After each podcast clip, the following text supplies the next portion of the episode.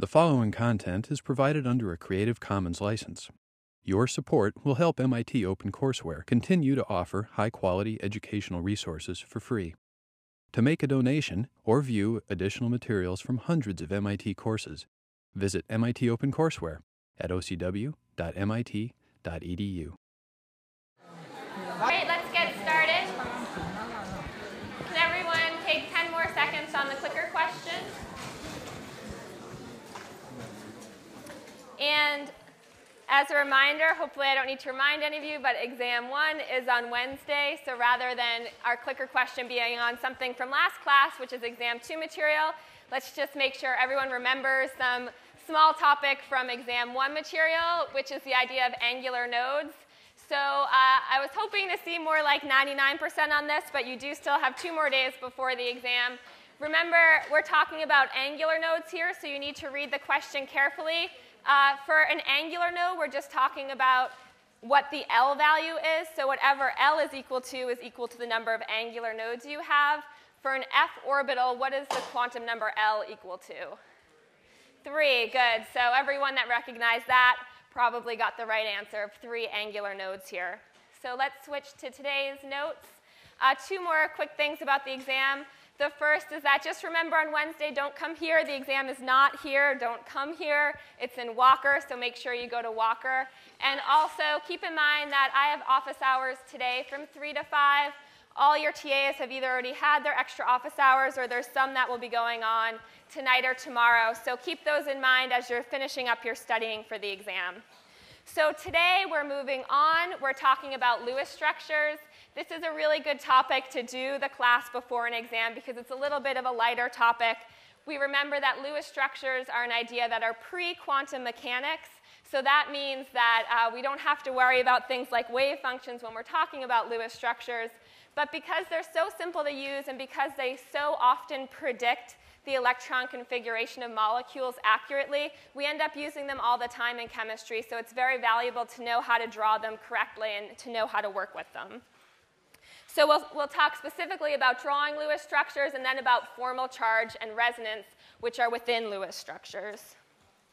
So remember that when we talked about Lewis structure, the organizing principle behind Lewis structures is the idea that within the molecule, the atoms are going to arrange their valence electrons such that each atom within the molecule has a complete octet or a full outer shell. So this is the idea of the octet rule that Lewis came up with way back in 1902. So uh, at the end of class on Friday, we saw that list of eight steps that you always need to go through when you draw a Lewis structure. Once you're doing this on your own, especially, you know, for example, on exam two, which is a ways down the road, you won't be able to look at those steps. So you need to make sure that you can go through them without looking at them. But for now, we can look at them as we are actually learning how to draw the Lewis structures and rather just go through them step by step. It's more interesting to do it with an example. So let's take hydrogen cyanide as our first example. So we have HCN. So in this example here, we start with the first step. The first step in any Lewis structure is drawing the skeletal structure. So essentially, drawing how the atoms are arranged within our molecule. Uh, and in this case, we have three choices here in terms of what's going to be in the middle. So we need to decide that first.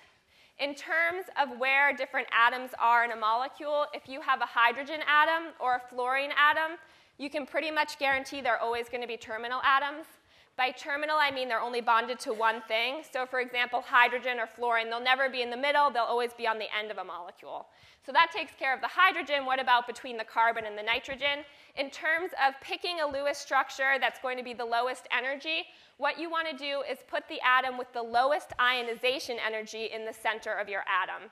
This should make sense because if something has a low ionization energy, that means it's not very electronegative, which means it's going to be a lot happier giving up electron density, which is essentially what you're doing when you're forming covalent bonds is you're sharing some of your electron density. So we keep the atoms with the lowest ionization energy in the center. So why don't you go ahead and tell me, keeping that in mind, which atom in terms of HC or N would you expect to be in the center of hydrogen cyanide? And I put a periodic table up there, just the part you might need to look at. So this should be fast, so let's take 10 seconds.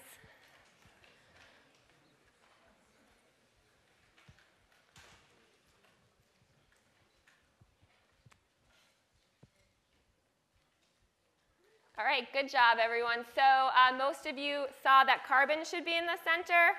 Carbon should be in the center because it has the lowest ionization energy. We know that ionization energy is going to increase as we go across the periodic table. So that means carbon has a lower ionization energy than nitrogen, which is right next to us. So as I just said, we want to put that one in the middle. Uh, you got an extra hint here in terms of the order, so even if you had just forgotten what I said, sometimes it's not a terrible idea just to put it in the order it's written. That can often give you a lot of clues as well. Uh, so either of those ways of figuring this out as a first guess of what goes in the middle will work pretty well. Uh, so let's go ahead and draw our Lewis structure based on the rest of the rules now that we have a skeleton. So our skeleton tells us that carbon is in the middle, so we'll put the H on one side and the N on the other side there. So our second step as we go through our Lewis structure rules is to figure out how many valence electrons we have in our, our entire molecule. So if we talk about hydrogen, how many valence electrons are we talking about? One. What about carbon? I heard four and six, and remember, we're only talking about valence electrons, so the outermost shells. So we're talking about four valence electrons for carbon. And then for nitrogen, lots of options I have to choose from from this uh, answers, but it's five. So if you can't uh, immediately know, and you don't all have periodic tables in front of you, so that's fine, but if you have a periodic table in front of you, you need to be able to count valence electrons, so work on that if it doesn't come naturally to you in terms of figuring that out. So then in order to, to figure out the complete number of valence electrons in our molecule, we just add 5 plus 4 plus 1.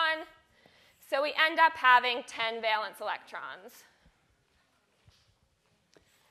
Step three in our Lewis structure rules is to figure out how many electrons we would need in order for every single atom in our molecule to have a full valence shell. So if we're talking about hydrogen, that's our one exception so far to the octet rule. So we actually only need two electrons to fill up the valence shell of hydrogen. Remember, that's because all we need to fill up is the 1s. However, for carbon and nitrogen, we need eight each.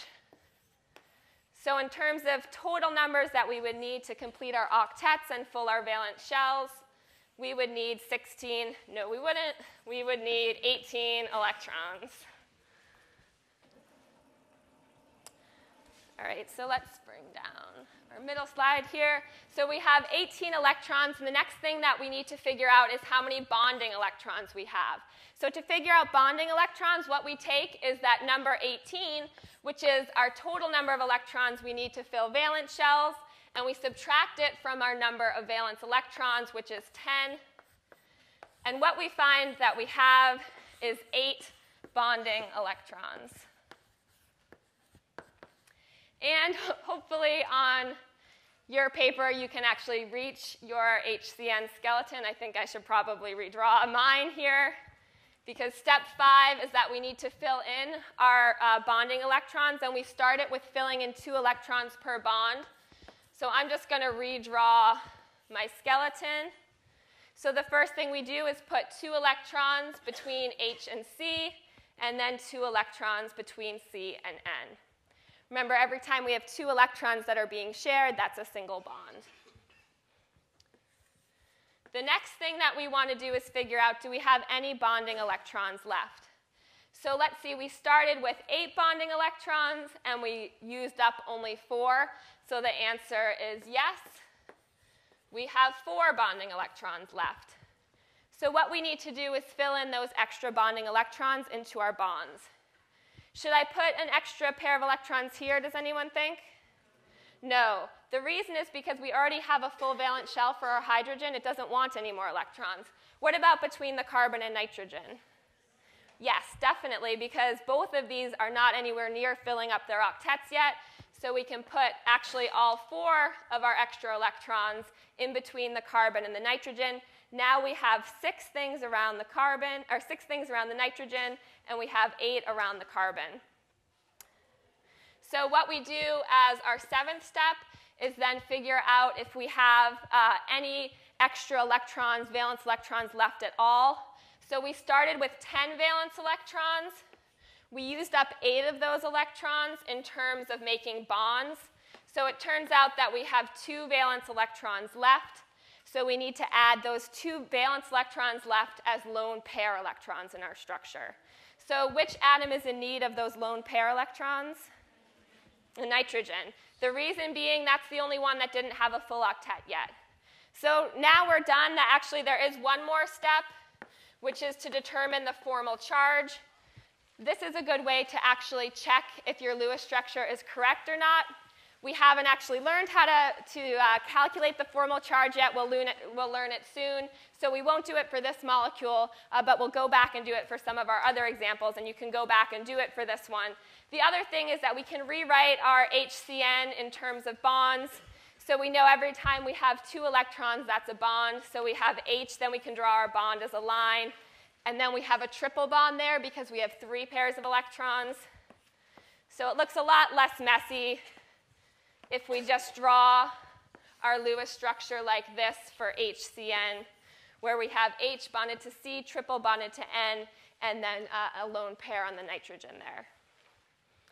All right, so this is the same procedure that we're going to go through regardless of what kind of Lewis structure we're going to draw. What you'll actually find in terms of asking your TAs about the Lewis structure rules is that sometimes they won't be as good at them as you are, and the reason is once you've drawn enough of these structures, you start to get a lot of chemical intuition about what's right or what's not right. It just looks wrong to you if it's wrong. So your TA might take a minute, so be patient with them if they see your structure and they say, oh, no, no, no, no, that's wrong, that's terrible, and they don't immediately know why. They might need to go through the rules with you. You might need to remind them. Hopefully they'll all study them again, so this won't be an issue. But what really happens is, you know, as you go on in chemistry, you draw so many of these, you can just draw them without following the rules. Uh, some of you might get almost to that point, or you might be at that point now, but I recommend this for you and for me and for the TAs go through the rules because there'll be cases where it's a little bit tricky and it's always much faster to have gone through step by step than to try to uh, just kind of hit or miss figure out what's going to be right or wrong. So let's try another example here. And let's try a case now where instead of dealing with a neutral molecule, we have an ion. So we have Cn minus. And what I'll mention to you just in terms of the fact that we're finally dealing with real molecules, which is, uh, or molecules that are made up of more than one atom, which is kind of exciting for me and maybe for some other of you that uh, like to move into thinking about what some of the uh, consequences of these molecules reacting might be. A lot of the examples that we're going to give you in terms of trying out your Lewis structures will be molecules that are used in organic synthesis, or maybe they're molecules that react in interesting ways with biomolecules in your body or proteins in your body. So uh, you already will have a head start when you get on to later classes like organic chemistry or if you're thinking about biochemistry, where being able to draw the Lewis structure allows you to think about eventually the reactivity of the molecule, which becomes very interesting in thinking about how you're going to synthesize a more complex molecule or how that molecule is going to interact with a, an active site in a protein in the body. So for example, just talking about hydrogen cyanide or the cyanide anion, uh, these are both uh, molecules which are used in organic synthesis. So particularly the cyanide anion uh, and salts of the cyanide anion, so either potassium cyanide or sodium cyanide. These are used in, in synthesis in terms of making carbon-carbon bonds. So if you're trying to make a more complicated organic molecule, carbon-carbon bonds are one of the most difficult things to make in organic chemistry, and it turns out that CN is a very reactive molecule, so it's a good way, even though uh, we'll go over some drawbacks in a second, it is a good way to make carbon-carbon bonds. It's very reactive, and because of course, we have this carbon here, what you end up doing is adding a carbon to your molecule. So uh, when you think about cyanide, you might not think about uh, organic reagents. Does anyone have something else they think about when they think about cyanide? Death. death? That's a good thought. Yes, cyanide and death, very closely related as well. Um, cyanide is incredibly toxic. It's a poison. That might be how you're more familiar with cyanide. So if you're working with cyanide in the lab as potassium cyanide or sodium cyanide, Those are what are called PHSs, or particularly hazardous substances. It's a, a rating for different kinds of chemicals. And what that means is there's all sorts of precautions and procedures you take that are special when you deal with these. They're kept away from other chemicals. You handle them very special uh, in terms of being extra careful in a very high ventilation area in, in hoods is how you handle them. So um, yes, they're very poisonous. And in fact, uh, they, there are areas where you find this toxic compound cyanide other than just in poisons and in organic synthesis shelves. You might also find them uh, in some things we're more familiar with, such as almonds. I don't know how many of you know that there are trace, trace amounts of cyanide in almonds. Uh, I don't know if there are any big almond eaters out there. You don't have to worry. We're definitely talking about trace, trace amounts. It's not going to hurt you. And actually, what we usually eat are what are called sweet almonds. Uh, and there aren't, there aren't actual cyanide in the sweet almonds we eat. There's precursors to cyanide, which might not make you more comfortable. But the fact is, they're trace, trace amounts. This is nothing that we need to worry about uh, in our food supply. However, some, some people aren't so lucky. I don't know how many of you are familiar with the cassava plant, which is a kind of woody shrub that's first been cultivated in South America, but it's grown throughout Africa, the Caribbean, South America still, uh, many places around the world. And this is a major source of carbohydrates for much of the world because the cassava root is very, very, very rich in carbohydrates. It's not the best uh, form of food in that they're actually very poor in protein and unfortunately very, very rich in cyanide. So these roots can be very dangerous. There's different types of the root that you can get called the bitter and the sweet. Uh, hopefully you would all choose the sweet if two are put in front of you. Uh, the bitter, of course, are the ones that are very high in cyanide. If you eat these raw, which they do in many places around the world, if you eat a bitter one, you could in fact get enough cyanide to kill you. And there are ways to prepare these, so it's important. This is kind of thinking more along the food science idea. There's a way to actually grind down and prepare the flour so that you promote the enzymes within the plant to break down the cyanide precursors. And if you put this in a well ventilated area, if you prepare this outside, the HCN gas will actually be released into the air. So you're safe. You can, you can eat it later. About 80% of the cyanide at that point is gone. So it does render the root much more safe.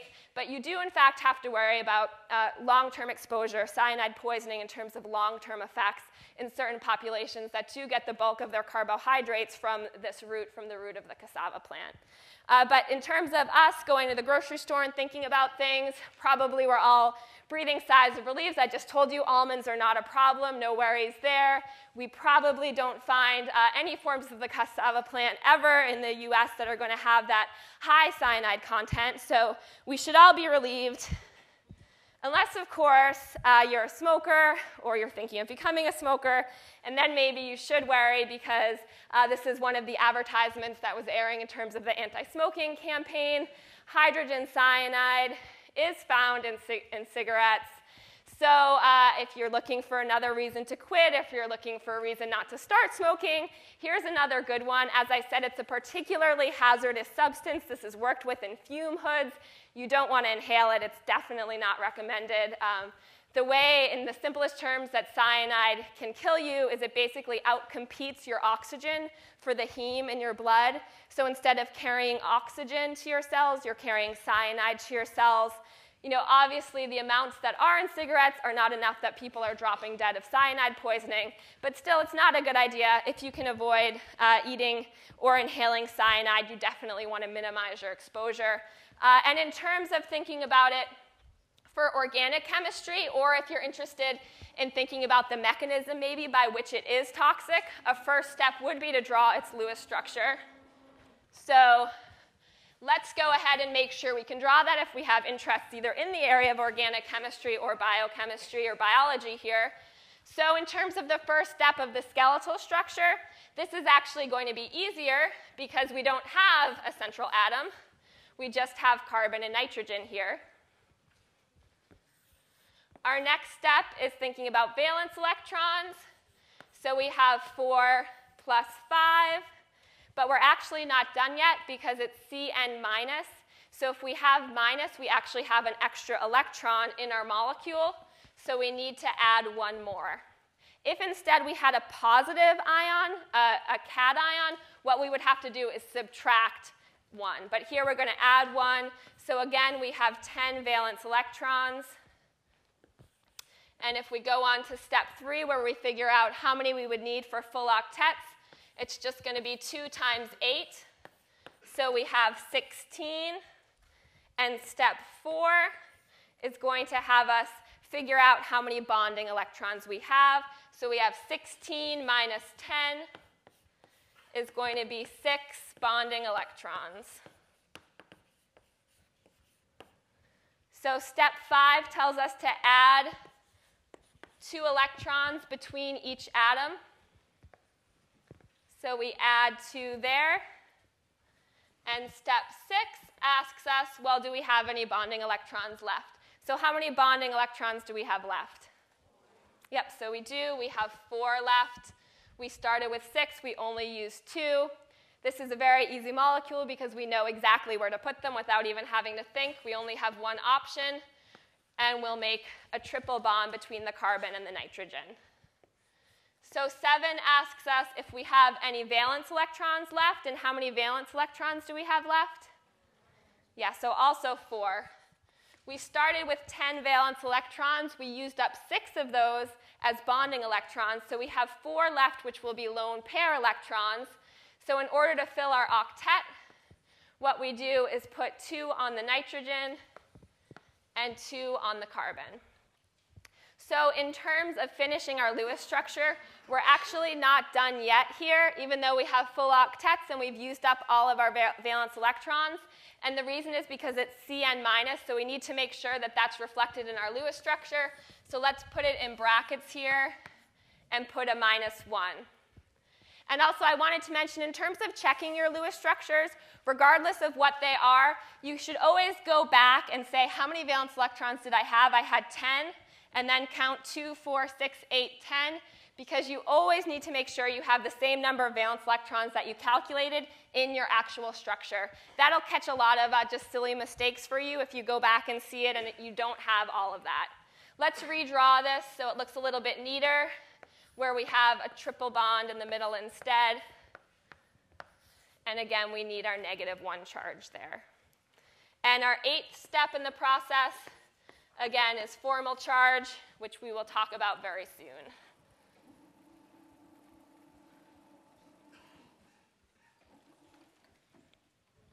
All right, so let's try one more example of drawing Lewis structures before we talk about formal charge. And the last example that we're going to talk about is thionyl chloride. Uh, so it's SOCl2. This is another good step forward because now we actually have uh, four different atoms in our molecule. I'll tell you a little bit about thionyl chloride as well. This is another uh, organic chemistry reagent. It's also used extensively in the pharmaceutical industry. And what it's used is to convert one type of group, what's called a carboxylic acid, into another type of very reactive intermediate, which is called an acid chloride. So I show that here. So in green, you have what's called a carboxylic acid group, a COOH, which gets converted by SOCl2 to, to a C double bond OCl, or an acid chloride. This is a very reactive intermediate. You'll learn a lot more about this if you take organic chemistry. Uh, but in fact, you can then go on and make a bunch of other different kinds of very interesting molecules. So for example, this is the synthesis of Novocaine. This is what's used in industry to actually make Novocaine. Has anyone used Novocaine before? Or had Novocaine used in a procedure. yes, I, have had it also many times. You usually get Novocaine for cavities. There's some alternatives that are used now as well. It's also used uh, as a local anesthetic for other types of small procedures. Um, so this is, in fact, what's used to make Novocaine in industry. You'll notice that a lot of different kinds of medications do have chlorine in them. You'll see that Cl group. So for example, you might be familiar with Wellbutrin here. This is a type of an antidepressant that a lot of uh, people use right now that are taking antidepressants. It's um, on the market very popular in terms of your, your choices right now as an option as an antidepressant. Also, uh, Lunesta, this was very big in an ad campaign at least last year. I'm not sure if it still is with the little butterfly. This is the structure of Lunesta, and you see the Cl in it as well. I just wanted to point out that although you see these chlorine atoms in these drugs, what you almost never see is an acid chloride. In fact, I don't think I've ever seen an acid chloride in a final pharmaceutical product or a drug that we take. And the reason is because they're so reactive that you wouldn't want to have that in something you, you digest. So just um, keep in mind when you do see the chlorine in these drugs, it's very different from the acid chloride. So, for example, Wellbutrin unlikely, it is very unlikely that it would have thionyl chloride in order to make it. And if, it, if thionyl chloride was used at some point in the synthesis, it was not to put that chlorine atom on, it was to put something else on. Uh, but in, in terms of drugs that don't look like maybe this uh, compound was used in the synthesis, many of them might have used thionyl chloride because it's such a reactive, it, it generates such a nice reactive intermediate that you can go on and make a bunch of different compounds from that intermediate. All right, so let's think about how to draw the Lewis structure for thionyl chloride. Oh, actually, let me let you tell me how we should start this Lewis structure. Uh, so which atom would you expect to be in the center of a Lewis structure for thionyl chloride?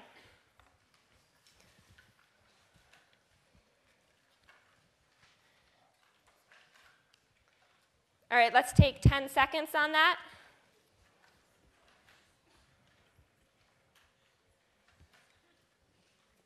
Looks like we have some fast thinking here. A lot of last minute answers coming in. Okay, um, we have a split decision. So, you know what, actually, let's, let's think about this for a second. So, hopefully, um, it was a time issue in terms of looking at the periodic table because uh, let's have you tell me what, is, what are we looking for here? Yeah, okay, we're looking for the lowest ionization energy. So this one can be tricky because oxygen looks like it's in the middle because of the way it's written, but we need to start by looking at the lowest ionization energy. So if we look on the periodic table, uh, comparing, for example, S to O, if we have S, it's below O, what happens to ionization energy as we go down a table? It decreases. If you're still not completely up on the periodic trends, that is stuff that's going to be on the first exam, so make sure that you're able to do this without uh, taking too much time to think about it. We would expect the ionization energy to decrease. That means that sulfur has our lowest ionization energy. All right, so let's go ahead and draw our Lewis structure here with sulfur in the middle. So we can put our sulfur in the middle, and then it doesn't really matter how we draw the rest of it where we put our CLs versus where we put our oxygens. We'll just put them in some way around our sulfur atom. So that's our step one. For our step two, what we need is number of valence electrons. So we have two for each of the chlorine. How many valence electrons are in chlorine? All right, so it's seven that are in chlorine. It's the same as fluorine or any, any of the others in that row or in that group rather, 2 times 7, plus we have 6 in the sulfur, and oxygen is right above sulfur, so that also has 6. So we end up having 26 valence electrons that we're dealing with here. Our step three is to figure out how many bonding electrons that we need, or excuse me, how many total electrons that we need to fill up our octets. So that's just going to be 4 times 8, which is 32. And then we take 32 minus 26. So what we end up with in terms of our um, bonding electrons is going to be six bonding electrons. So we can go right ahead and fill these in. One, two, three, four, five, and six. And that was step five. Step six is thinking about do we have any bonding electrons left? Nope, we used them all up, so we don't need to put any more bonds in there. And step seven is how many uh, electrons do we have left over that are going to go into lone pairs? How many? 20. 26 minus 6, so that tells us 20. And these are all going to be lone pairs. Well, we're talking about a pretty high number here, so to make counting easier, we'll just say 10 lone pairs. Because 20 lone pair electrons is the same thing as 10 lone pairs. And all we need to do is go over here now and fill up our octets.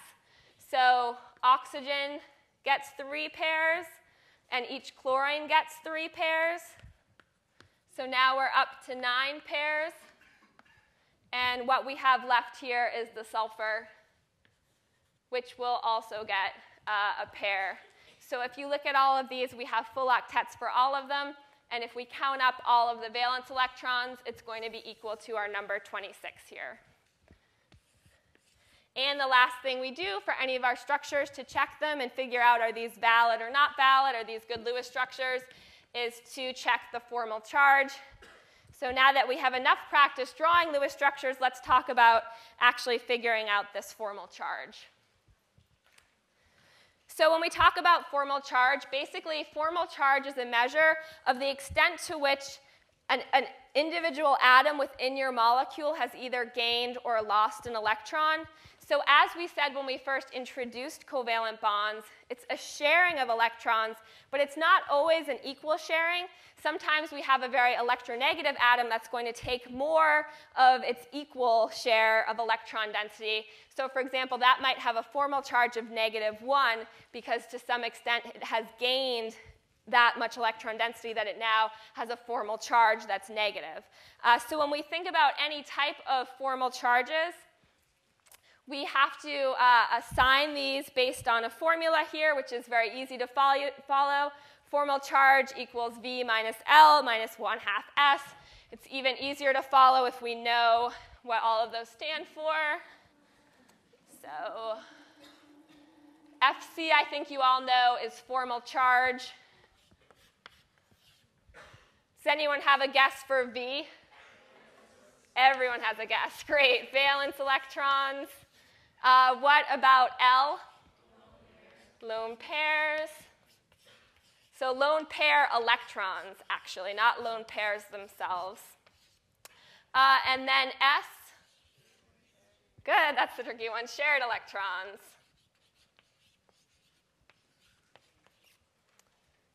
All right, so this means we can actually calculate this for any molecule that we've drawn the Lewis structure for because we actually do need to draw the Lewis structure before we know, for example, how many of each of these we have, or at least go through the rules. And what's important to keep in mind about formal charge is if we have a neutral atom, such as we did in thionyl chloride here, the sum of the individual formal charges on the individual atoms within the molecule have to equal zero. So if we add them all up, there should be no net charge on the molecule if the molecule is neutral. So if we think about the second case here, where we have Cn minus, now we're talking about a molecule with a net charge of negative 1. So that means if we add up all of the formal charges within the molecule, what we would expect to see is that they sum up to give a net charge of negative 1. So we can do this for any uh, final charge we have. If we have a molecule that has a charge of plus 2, then all of the formal charges should add up to plus 2 and so on.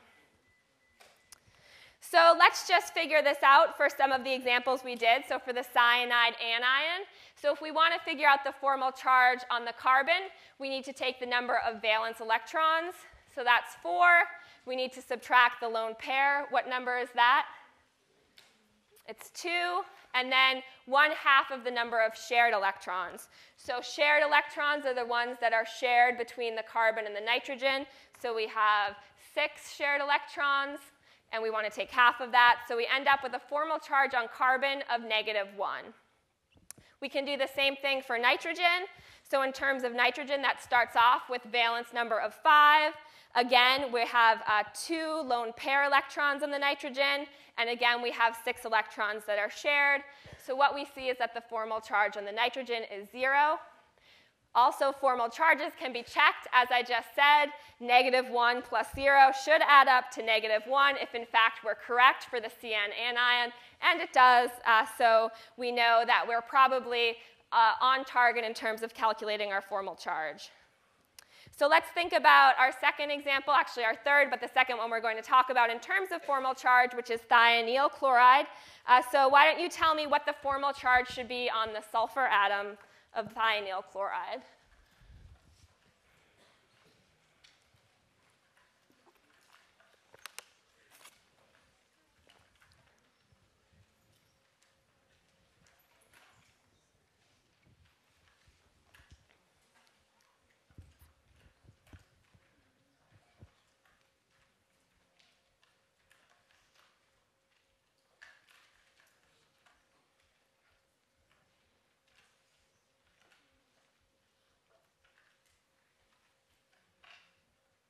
All right, let's take 10 more seconds.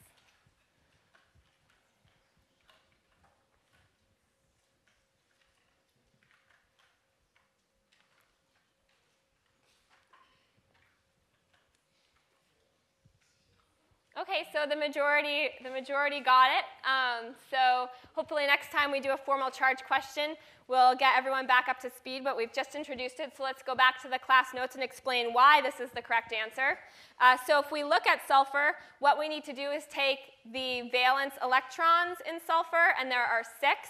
By looking at the periodic table, it's right underneath oxygen, so those both have six valence electrons. There are uh, two lone pair electrons on sulfur. We only have two lone pairs, or one lone pair, two lone pair electrons. And then we end up having six shared electrons, two from each of the bonds. So we end up with a formal charge on sulfur of plus one. If we go to the oxygen atom, now we're talking about uh, starting with six in terms of valence electrons again, but instead of two, you can see we have six lone pair electrons around the oxygen, minus 1 half of 2, so we have minus 1 as our formal charge. And if we talk about chlorine, and both of the chlorines are the same in this case, we start with a valence number of 7 for chlorine, and then we subtract 6 because it has 6 lone pair electrons around each of the chlorine atoms, then minus 1 half of 2 because we only have uh, one bond or two electrons in a bond.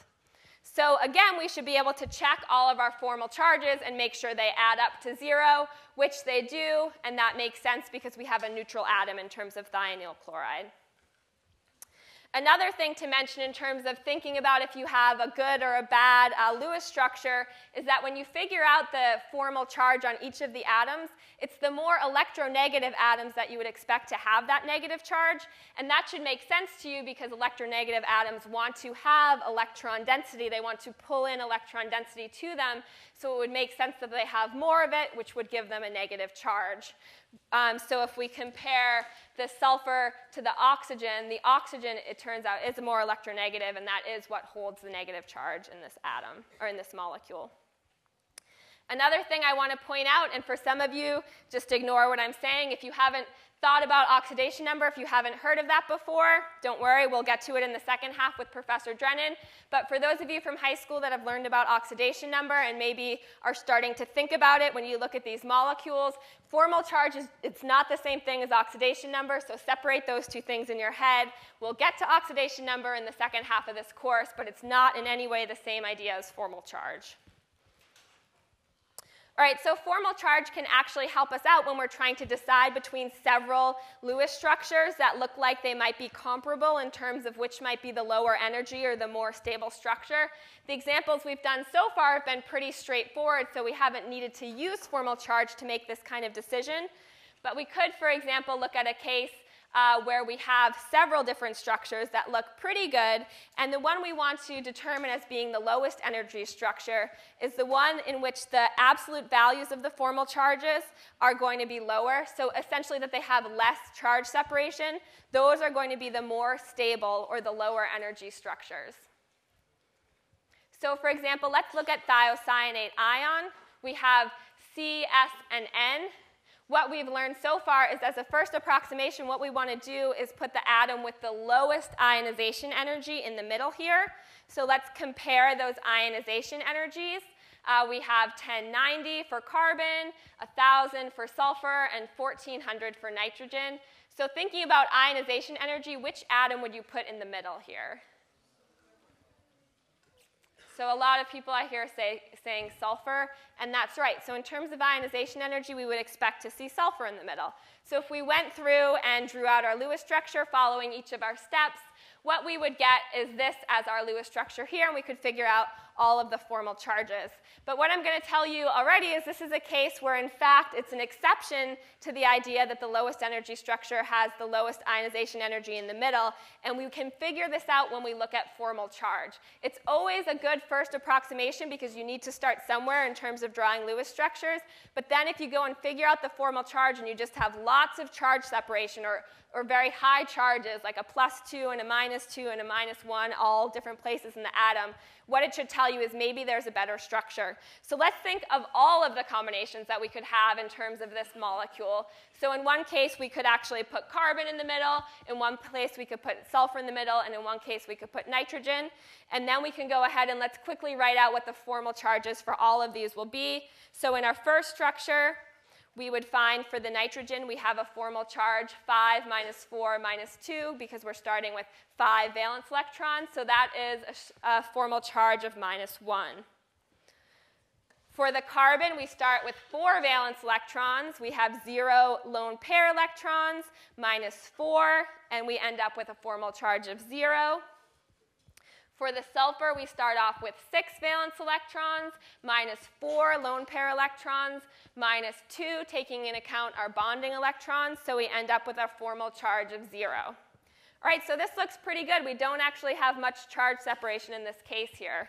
Let's take a look at the lowest ionization energy in the center case. And what you find out if you do these calculations is that you have a negative 1 for your formal charge on nitrogen you have a negative 2 for your formal charge on carbon, and you have a positive 2 for your formal charge on sulfur. If we look at our last structure here, where we have nitrogen in the middle, we can also figure out all those formal charges. And in this case, we have plus 1 on the nitrogen, we have minus 2 on the carbon, and then we end up with 0 uh, on the sulfur there. So let's go to a clicker question. If we call this structure A, B, and C, you can look on your notes. It also says structure A, B, and C on your notes, so you didn't need to just memorize that slide. Uh, but I want you to tell me, in terms of thinking about formal charge, which Lewis structure would you predict to be the most stable? And this should be fast, so let's take 10 seconds on this.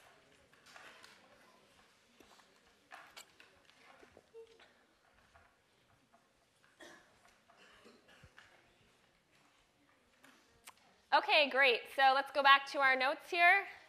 And the reason that this should be so fast is we already did all the calculations for the formal charges. So what we see is that structure A is the most stable because we have the least separation of charge in the case of structure A. And you can do this anytime uh, if you have Lewis structures that you're choosing between. You won't always draw out every uh, single possibility that you have to start with. Often a good thing to start with is to put the lowest ionization energy atom in the middle. And if you don't have charge separation, then go with that structure. But if you do find you have a lot of separation, such as the case in negative 2, positive 2, and minus 1, then you want to say, wait a second, this is really bad in terms of formal charge. Let me go ahead and see what other options I have here. So uh, we can also get into a case where we have the similar, similar values in terms of absolute values of formal charge between two different molecules we're deciding between in their Lewis structures. And in this case, the tiebreaker goes to the molecule in which the negative charge is on the most electronegative atom. So let's look at an example of this here. So we could say, for example, this molecule here this now we're dealing with a lot of different atoms in the molecule, much more complicated than the initial case of the cyanide ion where we only had two. So how do we figure out first how to draw the skeletal structure of this molecule here? And uh, one thing I want to tell you to start out with is something about this CH3 group here. Anytime you see a CH3, this means a methyl group.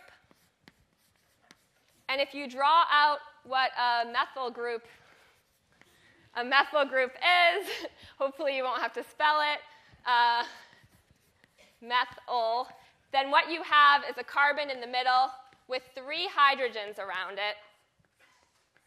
And then it can only be bonded to one other thing. So anytime you see CH3 here, remember that that's methyl and that's going to be a terminal group. So you already have a hint that methyl groups are never in the middle. They always have to be on the outside. So that's a good start for us putting together a skeletal structure for this compound here. The other tip I'm going to give you is anytime you see a chain molecule, by chain I just mean many different atoms written out in a row. A convention is that typically you will put a terminal atom. We know that H is always terminal. It's always on the end, never in the center, right after the molecule that it's attached to. So for instance, this would suggest to us, by the way it's written, that the hydrogen is attached to the nitrogen and not the oxygen. So if we use those two tips to try to figure out a structure, a skeletal structure, we would get this structure here if we write out the full uh, Lewis structure. We could also uh, think, well, maybe this isn't written out in terms of that convention, which sometimes it's not. So let's also try writing it such that we have the hydrogen on the oxygen atom there. So that would give us this structure here. So notice the difference in these structures is this has an NH bond, whereas this has an OH bond. And if we were to think about which one of these is better, it turns out that it's the same in terms of formal charges, so that doesn't help us out. So we need to go to this uh, second case where we're instead going to think about electronegativity, and we want to think about which atom is the most elect electronegative. So in this case, we see that our formal charge is negative on the nitrogen. In this case, it's negative on the oxygen. Which of those two is more electronegative? The oxygen. So you should be able to look at your periodic table and see this, or also I've written the trend here. So uh, that means that the more stable molecule is going to be this molecule here, which actually puts the negative charge on the more electronegative atom. So this is our lower energy structure. So these are the different ways that we can actually go ahead and use formal charge when we're choosing between different types of Lewis structures. So one last concept that I want to introduce is this idea of resonance. And resonance is the idea that sometimes one single Lewis structure does not adequately describe the electron configuration around uh, a given molecule. So instead, you need to draw two different Lewis structures to describe that more appropriately. Uh, so let's quickly go through the Lewis structure for ozone. I have the skeletal structure written up there. I've written it twice, and you'll see why in a minute. It's easy to write the skeletal structure because it's all oxygen. We don't have to worry about what's going to go in the middle. In this case, we're going to have 3 times 6 for valence electrons, 6 valence electrons for each oxygen, so we have 18 total valence electrons. So in order to fill up our shell, what we need is 3 times 8, or 24 electrons. This leaves us with 24 minus 18, or 6 bonding electrons left. So what we can do is fill that in here.